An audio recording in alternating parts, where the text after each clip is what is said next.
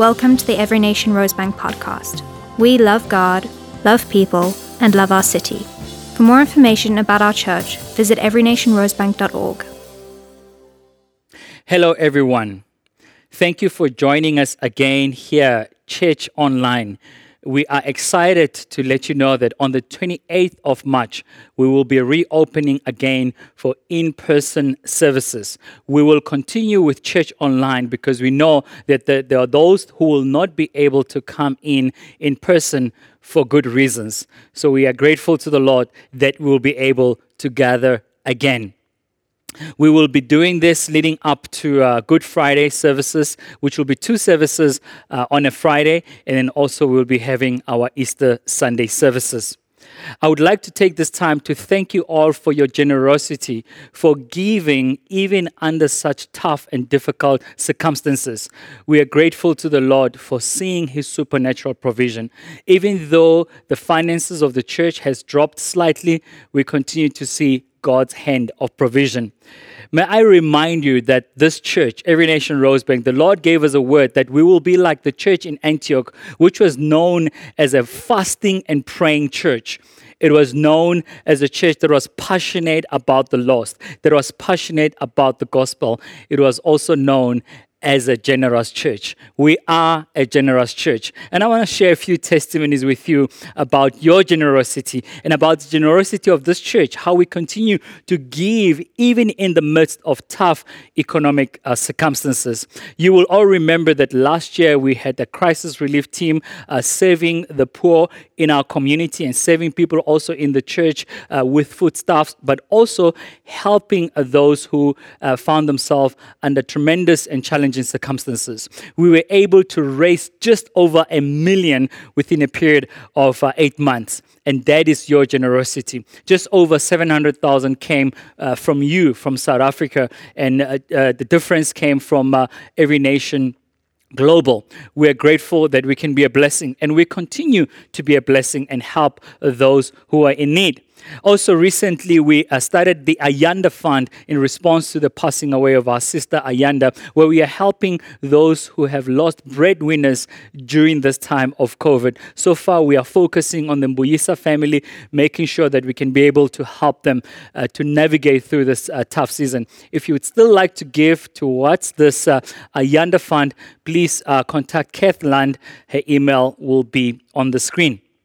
And finally, something I'm so, so excited about is uh, uh, we have been able to raise funds uh, to buy 200 books for students in rural areas who have passed matric with exemption who will be going to university this year. The name of the book is The Road to Varsity, The Road to University. It is written by one of our members, Simon Mtuki, sharing his story of coming back from Emalahleni in Witbank and coming to the big city, Johannesburg, and being a student at Wits University and things to look out for particularly uh, as a young man, as a young woman going into a different world. So we are grateful. You'll see the pictures on the screen of those that we've been able to bless with this book to help them as they adjust into this new life, university life as the church, we are called to honor God, make disciples, and transform nations. We start by transforming our cities,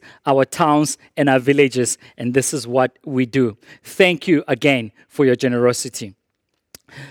We started this series about four weeks ago based on the book of Philippians. We call it the year of yes The year of yes, saying yes to Jesus, saying yes to God, even in the midst of a crazy world that we are living in. We want to say to you, you can still have joy despite what you are facing. You can still have joy by the power of Jesus Christ. As we say yes to the life Jesus has called us to, we will be surprised by the joy in every season and every turn.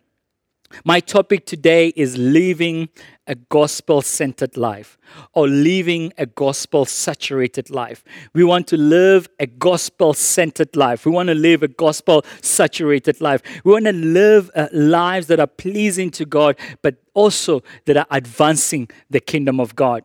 The question I will endeavor to answer today for us is this How do we live gospel centered lives in such a crazy world?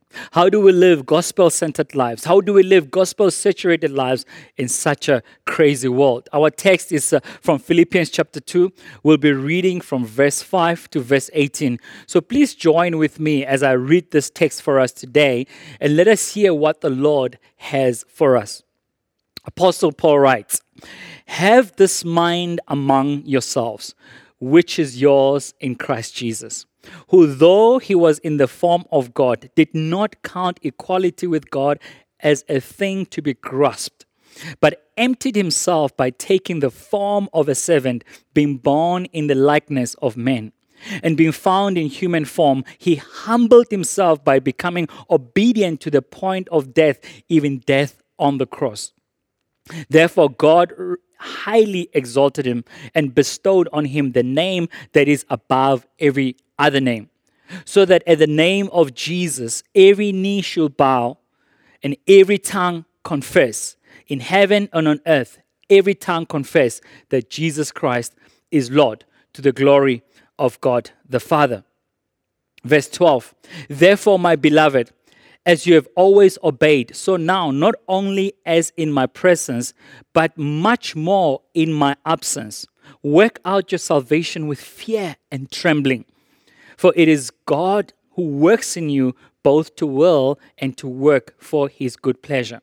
Do all things without grumbling or disputing, that you may be blameless and innocent, children of God without blemish in the midst of a crooked and twisted generation among whom you shine as lights in the world, holding fast to the word of life, so that in the day of Christ I may be proud that I did not run in vain or labor in vain.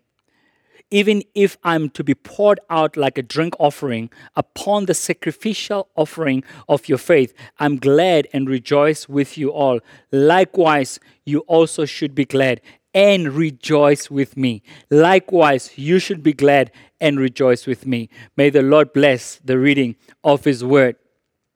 So, friends, from this text, there's uh, three things I would like us to look at about living a gospel centered life. A person who lives a gospel centered life is a person who is gospel minded, number one, is a person who is gospel driven or gospel motivated, and also is a person who is gospel shining, a person who shines the gospel of Jesus Christ.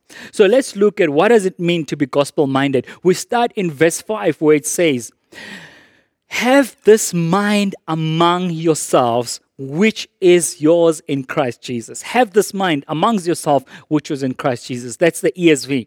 In the New King James Version, it goes like this Let this mind be in you, which was also in Christ. The same mind that was in Jesus Christ must also be in us. In the NLT, it goes like this You must have the same attitude that Christ had.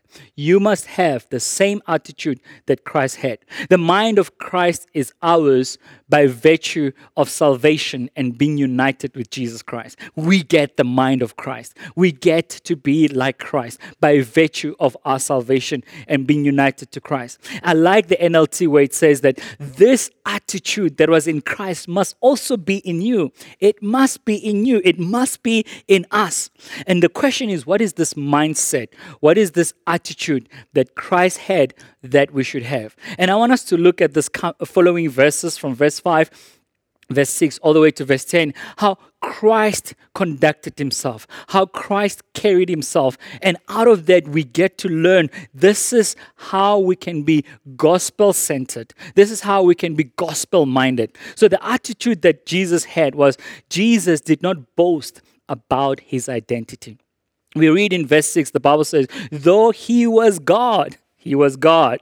He did not count equality with God as something to be grasped, as something to hold on to, as something to flaunt around. Jesus, though he was the Son of God, though he was part of the triune God, though he was God himself, he did not hold on to his identity, boasting about it and flaunting it around. Instead, he called himself the Son of Man, reminding us that he is the Son of Man, not only the Son of God. Jesus was 100% human and 100% God. We read here in John 1, verse 1 In the beginning was the Word, and the Word was with God, and the Word was God. In the beginning, right from the beginning, pre incarnation, before Jesus' second coming, in the beginning was the Word, and the Word was God, and the Word was with God. Jesus was there right there in the beginning.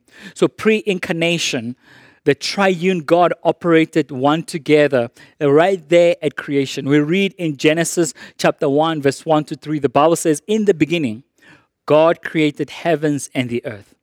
The earth was without form and void, and darkness was over the face of the deep.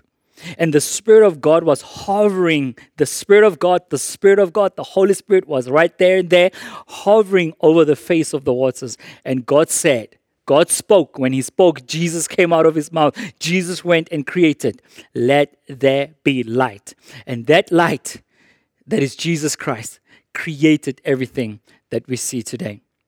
So, what is incarnation, you may ask? Incarnation is the embodiment of divinity in human form, the embodiment of divinity, divine nature in human form. It is when deity becomes flesh, when Jesus stooped down, when he gave up the privileges of being the Son of God, and he came down to us to pursue us, to bring us back and to reconcile us with God. From the moment of Mary's virginal conception of Jesus, his divine nature became united with his human nature. Jesus' divine nature became united with his human nature. Jesus was 100% human, 100% God. There are three reasons for incarnation. Uh, while we endeavor to live a gospel centered life, a gospel minded life, we understand that Jesus had this attitude of coming down, of not flaunting his identity. Why did he do that? The three reasons it was revelation, redemption, and role modeling. Jesus came to reveal the Father to us. He came to show us the Father. We read in uh, John 1:18, "No one has seen the Father, but the one who sits on the Father's side has made him known. The one who sits on the Father's side has made him known." We read again in John 10:30, "I and the Father are one." I and the Father are like this. We are on the same WhatsApp group. Jesus came to redeem us from our sins, to take us away from the slavery and the devastation that sin has brought over our lives. We read in Luke 19, verse 10, the Bible says, The Son of God, the Son of Man, he came to seek and save the lost. Jesus came to save us. He stooped down. He left heavenlies to come and save us. And thirdly, he came to model to us how we should live gospel centered lives, how we should live lives that are pleasing to God. We read in 1 John 2, verse 6 Whoever says he abides in him ought to walk in the same way in which he walked. Whoever says they abide in Christ, they live in Christ, they ought to walk. We ought to walk in a manner worthy of the gospel, as Pastor Loreko shared with us last week. We need to live lives that are pleasing to God, worthy of the gospel, worthy of the life that we proclaim. I want to speak to you about the importance of uh, our words reflecting the gospel because of how Jesus lived, our conduct reflecting the gospel because of how Jesus lived, and also our character, how we treat other people, whether it's your colleague, whether it's those that are reporting to you, how we treat others speaks a lot about how we reflect the gospel of Jesus Christ. How is your walk with Christ today? How is your character? How is your conduct? How does your life reflect the gospel of Jesus Christ. As children of God, may we not boast about our identity. As great as it is that we are children of God, may we not boast about our identity. May we not boast about the things of this world. May we not boast about the things that will vanish when we die.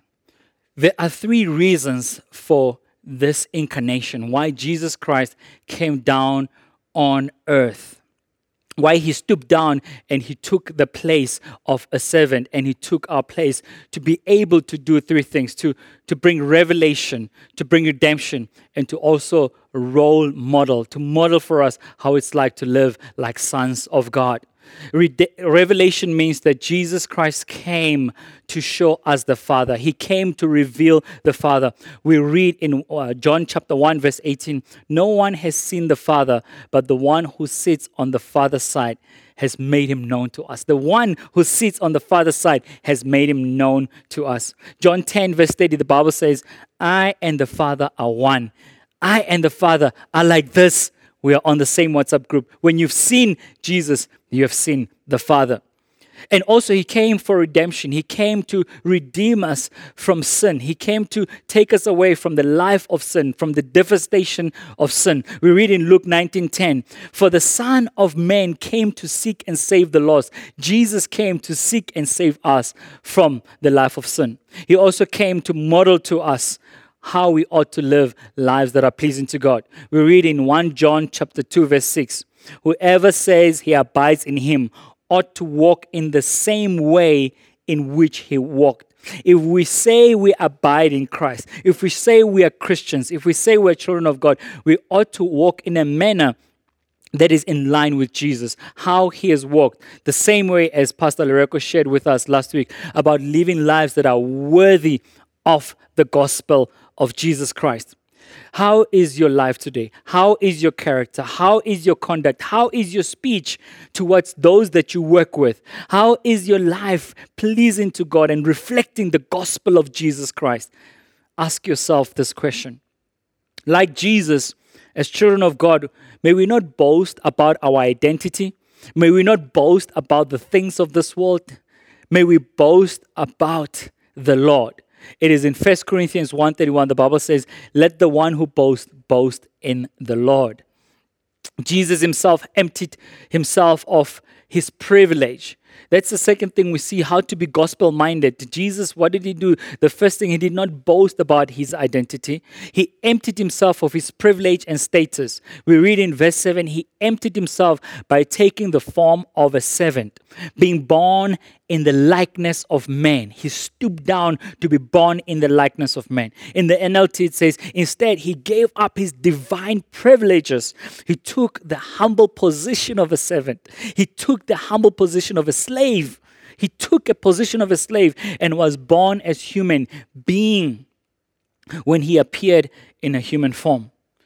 Being gospel minded means we empty ourselves, uh, giving up our privileges and status to become servants in order to reach those who do not know the Lord. When I think about people that are serving in this church, I'm always blown away from uh, people who are teachers, uh, nurses, uh, principals of schools, who are professors at university, those who are uh, doctors, specialists, those who are uh, uh, corporate executives, CEOs of companies. Um, CFOs, all those kinds of people, when they come into the church, they they put away their titles and they come in to serve, whether it's serving uh, as an usher, whether it's serving on the financial advisory board, whether it's serving in pre marriage ministry, whether it's serving in the prophetic team, the ministry team, different places where we serve, whether it's serving at kids' church, whether it's serving at youth. We come as servants.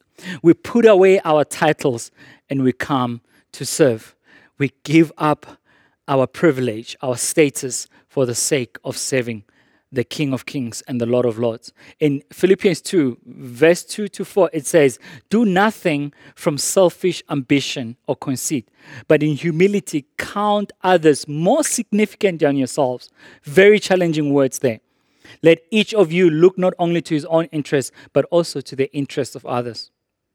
Being gospel minded means we consider ourselves as servants of the King. We hold our titles lightly, we hold our positions lightly, but we take our functions seriously. Being gospel minded means we deny of ourselves of the privileges of this world.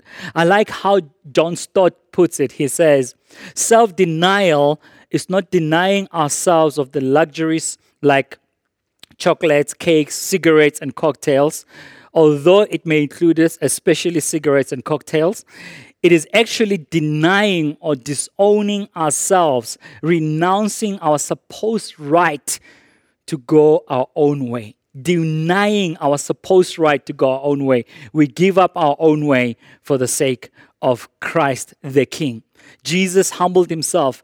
Not only did Jesus not boast about his identity. Not only did he empty himself of uh, his privileges, but he humbled himself. The Bible says he humbled himself by becoming obedient to the point of death on the cross. And what did this do? What did this do for Jesus? Jesus was willing to die for us. Jesus was willing to be humiliated. He humbled himself because he knew that the Bible says God opposes the proud but give grace to the humble. God opposes the proud, but he exalts those who are humble. Look at verse 9 to 11. Therefore, after what Jesus had done, therefore, God has highly exalted him and bestowed on him the name that is above every other name. So that at the name of Jesus, every knee should bow in heaven and on earth and under the earth, under the earth, those who live under the earth, and every tongue confess that Jesus is Lord to the glory of the Father. Christ's humiliation was a platform for his exaltation. Christ's humiliation was a platform for God to glorify him, to exalt him. Your suffering is your platform for your success. Your pain is a platform for your progress. Your pain is a platform for your prosperity because God sees your heart. If we want to live gospel minded lives, we need to have the same attitude that Christ had. He did not boast about his identity. He emptied himself of his privileges and status. He also humbled himself and God exalted him. You know, the message of the gospel is simple Jesus Christ came to die for us and he resurrected on the third day, went to be with the Father. He came to save us from the life of sin and death. And in simple terms, we say, Jesus is Lord. We speak about his authority. We speak about his lordship. As the Bible says, every, t- every tongue shall confess that Jesus is Lord to the glory of the Father. The gospel message is this Jesus is Lord. Jesus is Lord. Jesus is Lord. If we are to be gospel minded like Jesus, we need to remember what Jesus modeled for us. The second thing I want us to look at is uh, being gospel driven. And we're going to read from um, verse 12 to 13. Therefore, my beloved, as you have always obeyed, so now, not only as in my presence, but much more in my absence, work out your salvation with fear and trembling. For it is God who works in you, both to will and to work for his good pleasure. It is God who is at work in us, both to will and to work for his good pleasure. God is at work in us. I like the scripture because it says we need to work out our salvation. We need to live lives that are worthy of the salvation, that are worthy of this gospel. But we don't do it with our own strength. It is God who is at work in us, both to will in our desires, in our choices. God empowers us and to work in our actions, in our deeds. God empowers us to live lives that are worthy of this calling. So it may look like it is impossible to live a Christian life, but the Holy Spirit, the Parakletos, who comes alongside us to help us, He is there to help us along this life of living a Christian life. May we live lives that are worthy of this gospel. Last week, I had a rough week because of a number of things that I was handling. And I remember on Thursday, I was sitting down having coffee uh, with a good friend of mine, uh, Julius, who leads Every Nation in Braamfontein. And while we were having coffee, I felt a nudge from the Holy Spirit that the lady who was serving us, she was ready for the gospel. She just looked ready for the gospel. And uh, I just took the opportunity, being gospel driven as I am, endeavoring to live a gospel driven life and I took a Savior and I started drawing what we call the bridge diagram. And uh, I just started to show her how we are removed from God because of sin. And Jesus is that bridge for us that through the cross we can be reconciled to God. And after sharing that with her, I gave her the opportunity to give her life to the Lord. She gave her life to the Lord right there and there. And we prayed for her, we led her to the Lord after we prayed for her, Julius tells me that they've been coming to that uh, coffee shop for, for many months now, or many years now, and they've noticed the lady, they've prayed over her, they've just uh, loved on her and prophesied over her. I just happened to reap what other people had sown and what other people had been watering. So the gospel is always ready to transform lives. We just need to open up our eyes to see that God is at work and the harvest is plentiful. A gospel centered person is a gospel minded person, a gospel driven person and a gospel shining person. I want to speak about a gospel shining person. A gospel shining person, as we read uh, here in uh, verse 14 to 16, do all things without grumbling or disputing.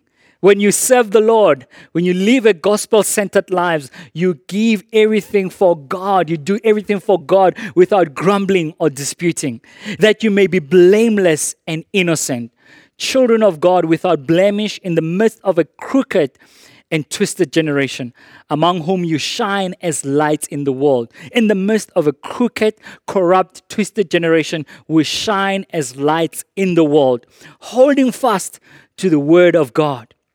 Holding fast to the word of life. I like the words of Apostle Paul. He says, So that in the day of Christ I may be proud that I did not run in vain or labor in vain. We don't want to come to the end of life and to the end of days. And we find that some of you have lost their faith. Some of you have moved away from this gospel that we are so passionate about. May we shine as lights among this crooked and corrupt generation, among this crazy world that we're living in. May I remind you in Matthew 5:14, the Bible says, You are the light of the world. You and I, we are the light of the world, like the city on a hilltop that cannot be hidden. When we live gospel-centered lives, we will be that city on a hill that cannot be hidden. We will not be hidden. We will be seen because we are shining. We are living a life that's different from others. When we walk into environments, environments will change because of what we carry the presence and the glory of God. The way we shine our light is by saying no to corruption saying no to sex outside marriage, saying no to the pleasures of this world. And if you maybe living with your girlfriend, it is time to actually get married, go through pre marriage uh, counseling, and do it the right way. That is how we shine the light of Jesus Christ. We say yes to God. We say yes to saving the least of those, the poor, the ones that are in need. We say yes to kingdom advancement that is living a gospel centered lives. In Daniel chapter 12, verse 3, it says, And those who are wise shall shine like the brightness of the sky above. Those who are wise will shine like the brightness of the sky above, and those who turn many to righteousness like the stars forever and ever. Those who turn many to righteousness, those who live gospel centered lives, those who are sharing the good news of Jesus Christ will shine like the stars forever and ever. I did not say they will shine uh, bright like diamonds. I'm just saying they will shine like the stars forever and ever. That is why in this church we are passionate about honoring God, making disciples, and transforming nations. So, at the heart of being gospel centered, it means living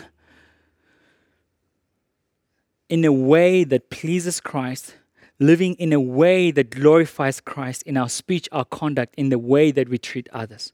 Gospel centered living means you move out of the center and make Christ the center of your life. That is also being Christ centered.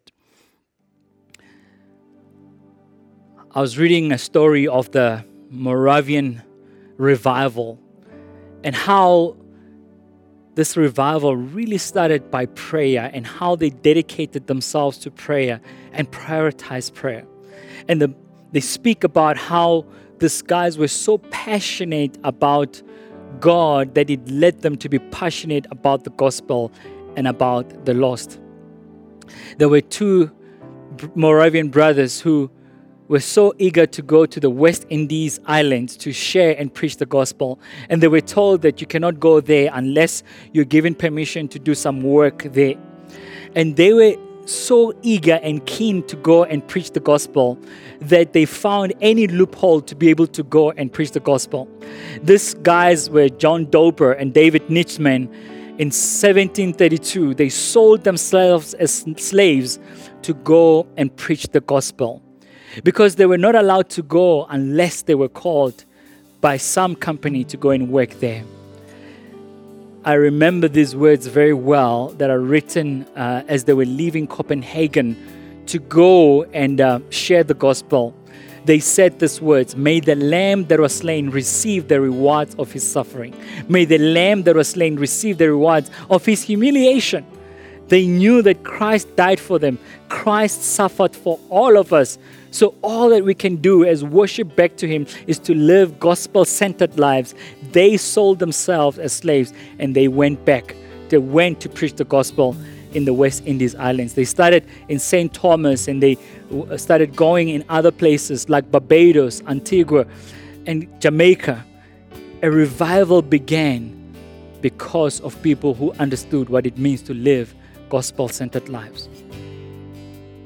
Let this be our rallying cry. May He receive the reward of His suffering.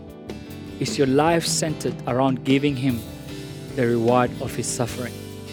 Being gospel centered means we are gospel, we are gospel minded, we are gospel driven, and we shine for Jesus. We honor God, we make disciples, and we transform nations.